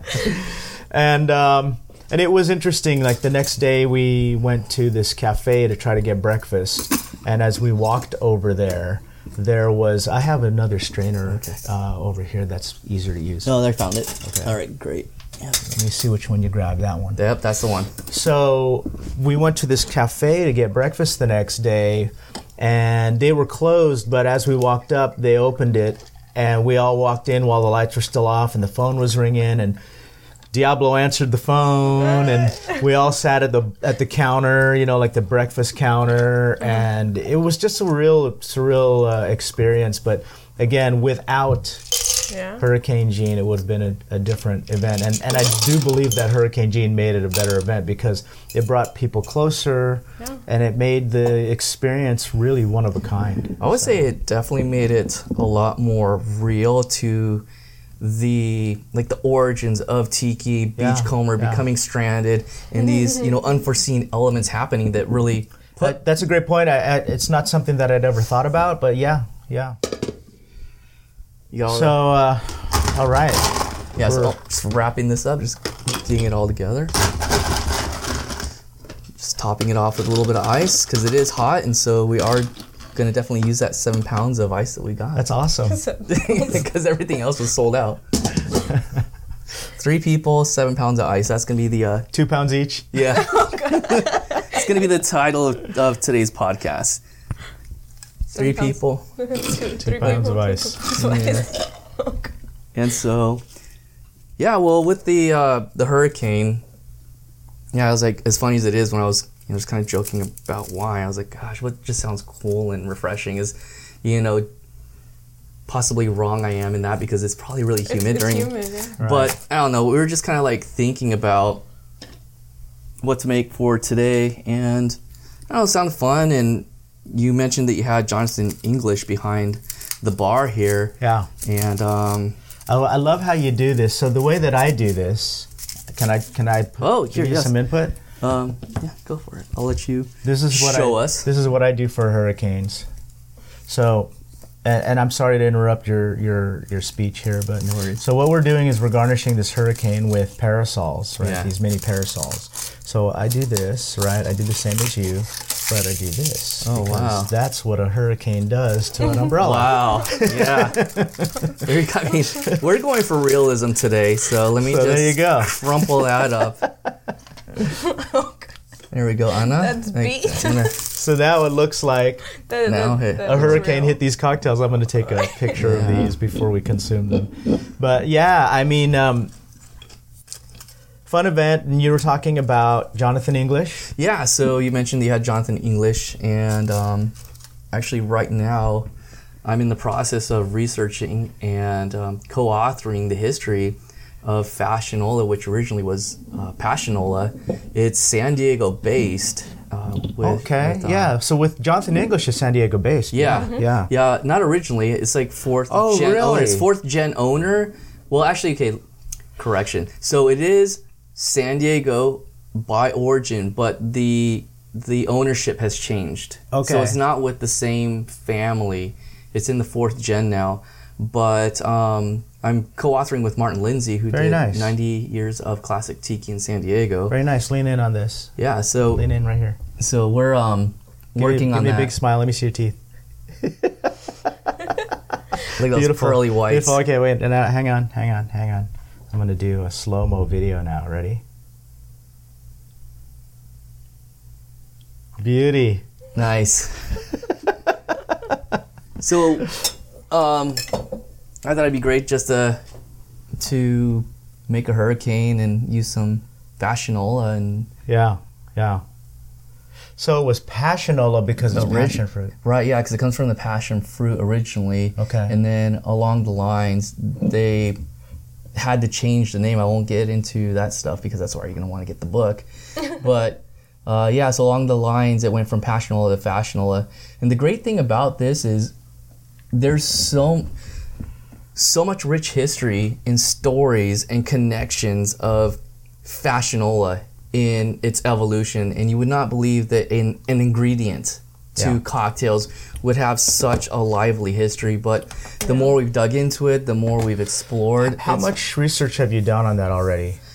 uh, we're about I would say martin started a little bit before i did and when i realized that he was actually on the same project through the owner of jonathan english dan huntley um, we got in contact with each other talked Yeah. about it and we're both like really really excited to have somebody to work with and so we I have a theory that I Yes. want to throw out there, and I've said this theory probably a dozen times throughout the years in the podcast.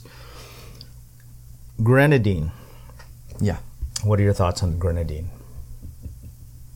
I like it it has a purpose it has a use It's not fassionola. It's No. not passion No. fruit. It's pomegranate. it's pomegranate. So, Right. and it's completely different. But here's my thought on why there was a proliferation of grenadine in the 80s. Fashionola became unavailable. yeah basically and Mm-hmm. a lot of the drinks that used fassionola and the drinks were you know the fassionola that was used in the mid-century was more of a red color Mm-hmm.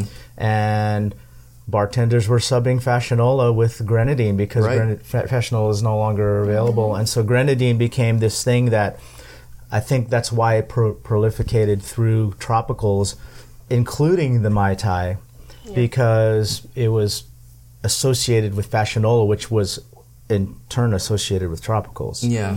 And um, and that's my theory based just on timeline and kind of like what No, makes, yeah, what makes sense you It know does make sense. and that's why I'm curious if what, how much you had researched if that was yeah something so that we you, we've you definitely come across that and um, it makes sense you think about just era right uh, coming from the 20s all the way up to the present the availability Yeah.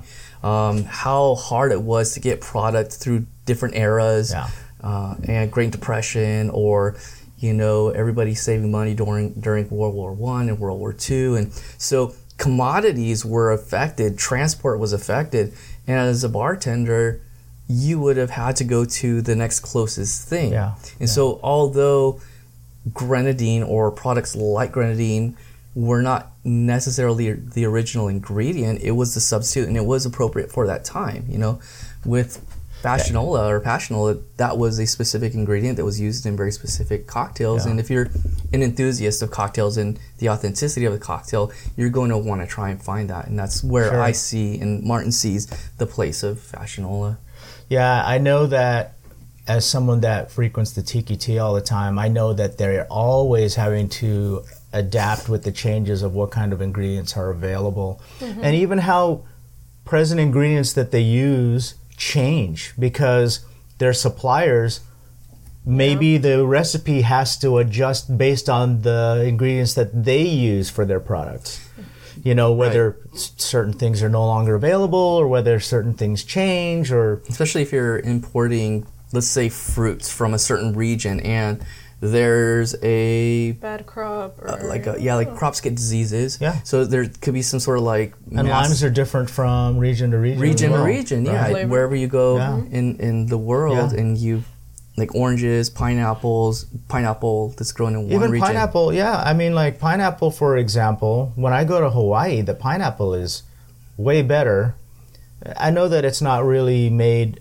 uh, or harvested in hawaii anymore but i remember the first time i had hawaiian pineapple it blew my mind because i was so used to the pineapple here on the mainland. And it's it's it's different And even you if even if you were lucky enough to go to a place that held the pineapple that was imported from Hawaii, you still have that that transport time, Right. And in that the the heat or coolness Right. of that transport and is how it gonna totally ripens where affect- where it is yeah where it's mm-hmm. sitting yeah yeah all right so let's do Yes. So Let's do a toast. Cheers. right. Cheers. Kole Cheers. Maluna. Cheers. Kole Maluna. All right, let's see this. Ooh, this blows my socks off. Oh. see how I did that hurricane reference? wow,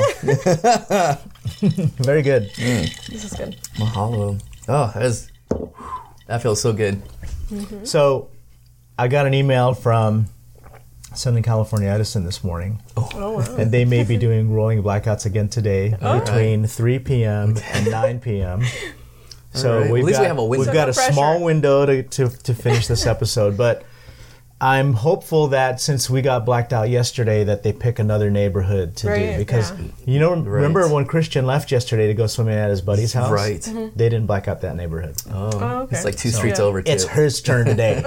That's So- right. It's your friends. Yeah. We all have to share, right? It's all uh, we all. That's right. That's right. but Uh, I think we definitely have everything in the right place today, and yeah. a great window to work with. And get Yeah. this- So, speaking of San Diego, we're talking about Fassionola and Jonathan English. Uh, they are being, I think, distributed through American Bar Supply, which is down right? in San Yeah. Diego. Yeah. Yeah. Dan Huntley is the owner. Okay. Uh, San Diego has a very rich history with tiki, Yeah. with the Valley High, and of course, Shelter Island. Shelter Island's a beautiful, beautiful place. The first time I went to Shelter Island was 25 years ago. I mean, like, I don't live in San Diego. I didn't grow up in San Diego. And so I actually went because of a tiki kind of expedition. And I remember when I turned down Shelter Island Drive for the first time, I was blown away by seeing all the sweeping A frames. Mm-hmm. I mean, it's like real estate offices and yacht brokerages and restaurants mm-hmm. and hotels, but it was all Polynesian or South Seas themed. I its say. architecture. In its architecture, it blew me away. And it's a thing that like I remember seeing things like that growing up. It seemed like things were more themed growing up. Like we always had the restaurants that looked like you were in like a mine shaft, Yeah. like Pomona Valley Mining Company or Orange Mining Company, mm-hmm. like, or um, you were in a restaurant that like if you went to a Chinese restaurant, it was like looked like a pagoda Yeah. Yeah. or if you were in a Polynesian themed restaurant, it was very, very themed. And, and, and Shelter Island is kind of a unique place that I don't think there's a lot of that around anymore. Right? Well, I, I can speak for San Diego being there for at least the last 20 years. And yeah, when you today go throughout San Diego, it's very uh, redeveloped. Everything's done in this very modern, clean style, which I'm, I'm a great lover of that. But I also appreciate um, other eras of architecture and their place in it. But yeah, now today, when you go from mainland San Diego and then you go onto the peninsula, you're like literally transporting to a entirely different world. Yeah. Yeah. And it- I mean that, and for me, that's the great thing about it. Mission Valley, up until maybe eight to ten years ago, was still very themed. It, for me, Mission Valley was was this like extension of what Shelter Island What Shelter was. Island was. Yeah. Yeah, and I'm sure you most recognize the to- change with the crown. I used to go to the Hanalei uh-huh, Hotel yeah. when it was still mm-hmm. all themed out. We used to do an annual Thanksgiving Friday after Thanksgiving gathering slash dinner slash hangout there. Uh, just a small cluster of tiki Yeah. people. Before Tiki Oasis that was there, before they remodeled the restaurant, before they they gutted it from you know the way. I mean, it was beautiful, Yes, and we loved going there because of that. you know? right. and then now it's you know they they've over the years when it changes ownership that's inevitable change is inevitable you just have to learn to accept it i had a friend that used to live in vegas. He lives up in sacramento now. And all the theme stuff out in vegas i don't know if you remember back in the day when something would be built it might be there for a few years and then it might get torn down and changed Yeah. into something entirely different. And i asked him about that. How do you feel when you see like this really cool thing that gets just torn out and you know he's like well by living here i've learned to enjoy what we have because nothing lasts forever Oh, Vegas is a yeah that's example that's perfect that. example of that Yeah. and and so he kind of put that in my head about the whole tiki thing you know as much as we want a lot of these old places to last forever they just don't it's just how time works Yeah. and so um, try to enjoy them while they last try to try to support them while they last be part of the solution right? Mm-hmm. Don't be one of those that shows up on the last week of Bahooka and say oh this place is so great. I'm i wish that they didn't tear it down. Well we're, we're, when was the last time you'd been here? Oh it's been a long time like 10 12 years. I haven't been here for well places don't survive if you see them once a decade. Yeah, and I say like right in in the era that we're in right now, Yeah. like that is, I think, a very valuable statement because there's so much um, fragility in places that we love, like our local tiki establishments. You know, we've heard of a few of them already closing. That you know, yeah and so that that point is really one to take to heart right now more than you know any other time. But Yeah, if there's any place that needs support, right, or anything that needs support right now, it's all of these places that have Bars been closed for six months. yeah, small businesses, Yeah. just in general, like they really need your support. And I don't know how many we're going to lose this month. We're six months in to this quarantine, and I don't think many small businesses have enough capital on hand to last six months, not only for staff wages, but f- to do that without any revenue, right? So they got to pay their rent, their utilities, and if they want to reopen, they have to pay their staff. They, they have to have some kind of capital to pay people Right. to work, Yeah. right? So support them when you can is uh, our piece of advice. All right, this one is going to be again. This is a drink with no name.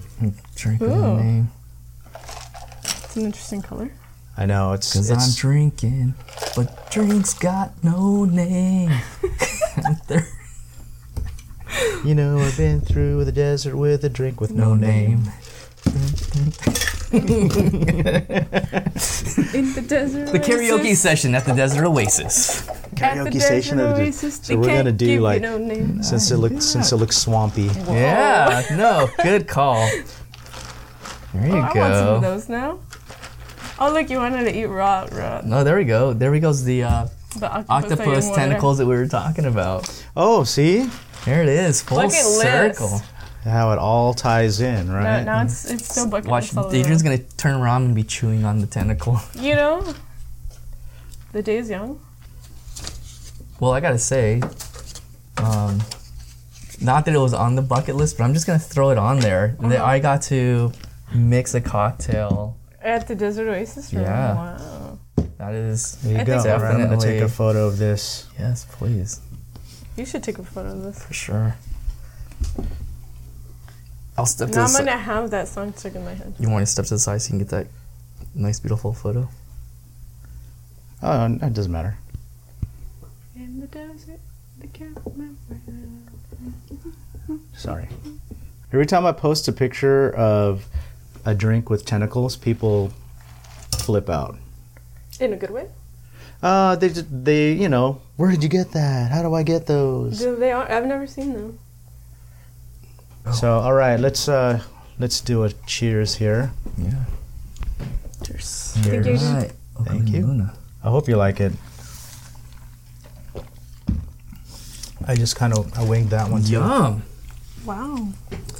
Winged that one too. So thanks, I appreciate that. Even if it's fake. I like I the can't. tart. I, I can't like lie. the tart. I'm not great at lying. So No, okay. No, Yeah, lie. I'm, I'm, So for the record, you know when I'm making love to a woman, I don't care if she fakes it either. Just just just On- feed, feed my ego on and I'm happy. record. And I'm On happy. record. So let's let's start wrapping this up. All Let's right. uh, let's tell everybody about what you're doing these days with Kontigo. Anna, would you like to start?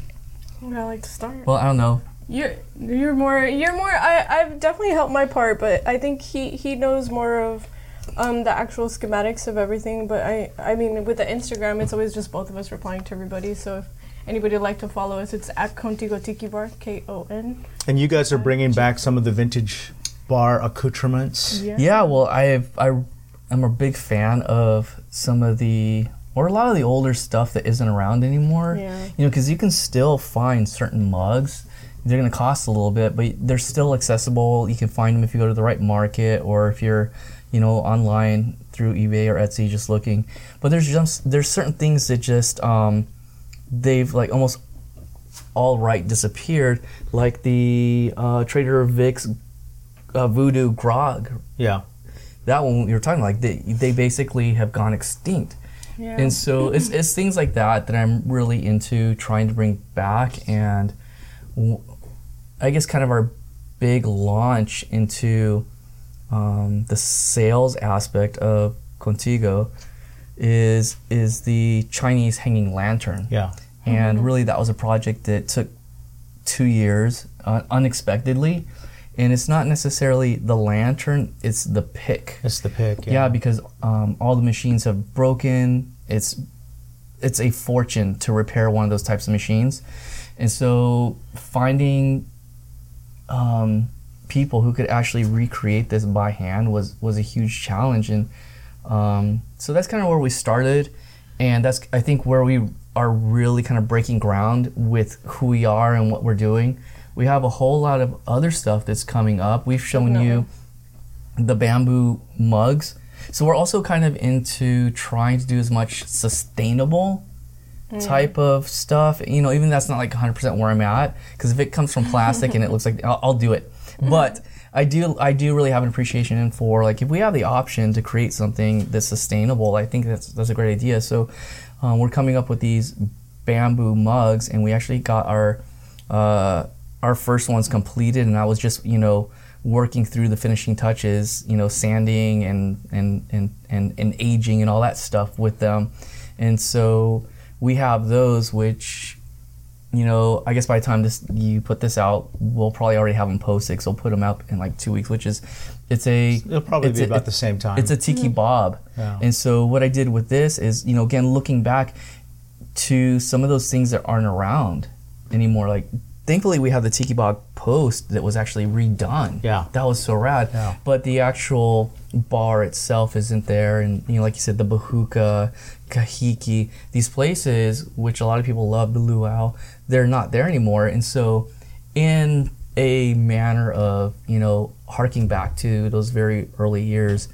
um, tiki bob was the logo that i thought would be like really cool to put on a natural bamboo mug and so i actually um, had the original logo, which we pulled off of the old matchbook, and had had that redone, re, um, in high def. Remastered Yeah, almost, yeah. remastered high def, but exactly as it was originally, and so it's it's authentic to the original image, but it's a way of bringing back um, Tiki Bob in another way. I know that there's um, shirts that are made. Some people kind of do like large versions of these old matchbooks, and um, my version of kind of bringing back those those establishments and those logos is by putting them onto bamboo mugs, and they're actually inscribed into inscribed in age so it has that very vintage and worn look to it and so i actually forgot to bring one up to Oh, show you Awesome. Yeah. and um, We definitely have pictures. yeah, I have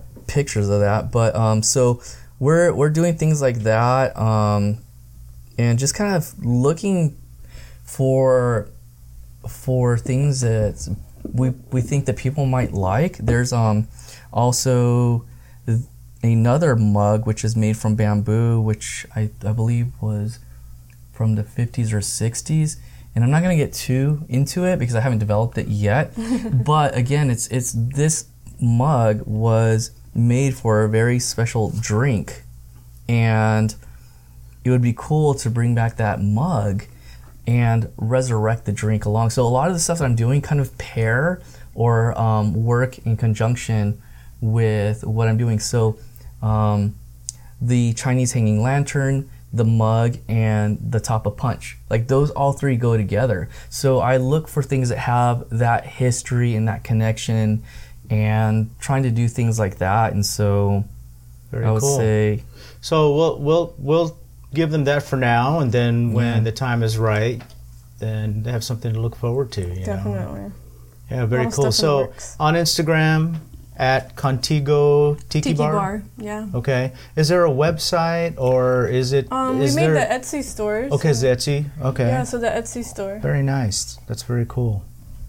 So uh, okay, so uh, and the Etsy store. Oh yeah, so you can find us, our short Etsy address store. for that, or is that, that well, the just Etsy that? store is is under. Um, if you just look into Etsy, you go Etsy straight, and then you're all search store. You can go to the Kontigo Tiki Bar, or you can look up Chinese lantern Chinese lantern pick.com and that'll take you right into our store. Okay, Perfect. One, I think one of the most important things for for me to emphasize with what we're doing with the the products that we are selling is yeah. it's not just we're not doing this as like a way for us to solely generate revenue, but I've always been involved in in in um, in giving back to the community and being a philanthropist.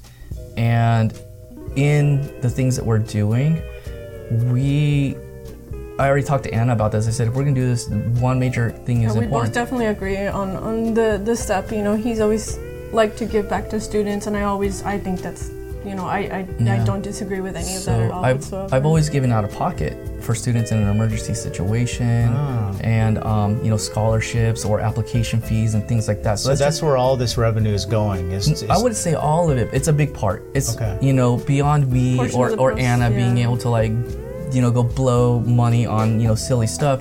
I will choose to take whatever we have in our account to help out a student or, or a person. And so um, when you're supporting us or the Kontigo in the in the in the items that we're bringing out, you know we do have this primarily there for for you know Helping. for helping as well as us having fun. You know, Yeah. going out and supporting other artists. You know, half of the stuff that we buy we can't even put in our own place, but we buy stuff because we see artists who might be struggling, Right. and we use a lot of that stuff that we buy as giveaways. It's not for us. Yeah. So when you're when you're supporting us, you're not just buying an item. You're you're actually You're you're indirectly supporting the community. you are, Yeah. yeah. so that's huge for us, and you know, for me, um, students have always been number one, and um, now that we're you know becoming really a part of the the community, yeah, it's you know also being cognizant of what is happening in, in our lives Today. today, and seeing you know. Um, people that we know on a daily basis that you may run into at Tiki-Ti or at uh, Tonga Hut or at a marketplace who might be, you know, just kind of going through a rough time right now. Right, right. And so, Very nice. So everyone support our friends at Kontigo Tiki Bar on Instagram. And if you have any questions, comments, or just want to leave a shout out, check us out on Facebook. Inside the Desert Oasis Room, we have a group page there. Come and join us. And you can follow us on Instagram at Polynesian Pop. Alrighty. Thanks for being on the podcast. Thank you so Thank much. you. This was a lot of fun. Okole Maluna. Koli Maluna. Cheers and aloha, folks. See you next time. Aloha.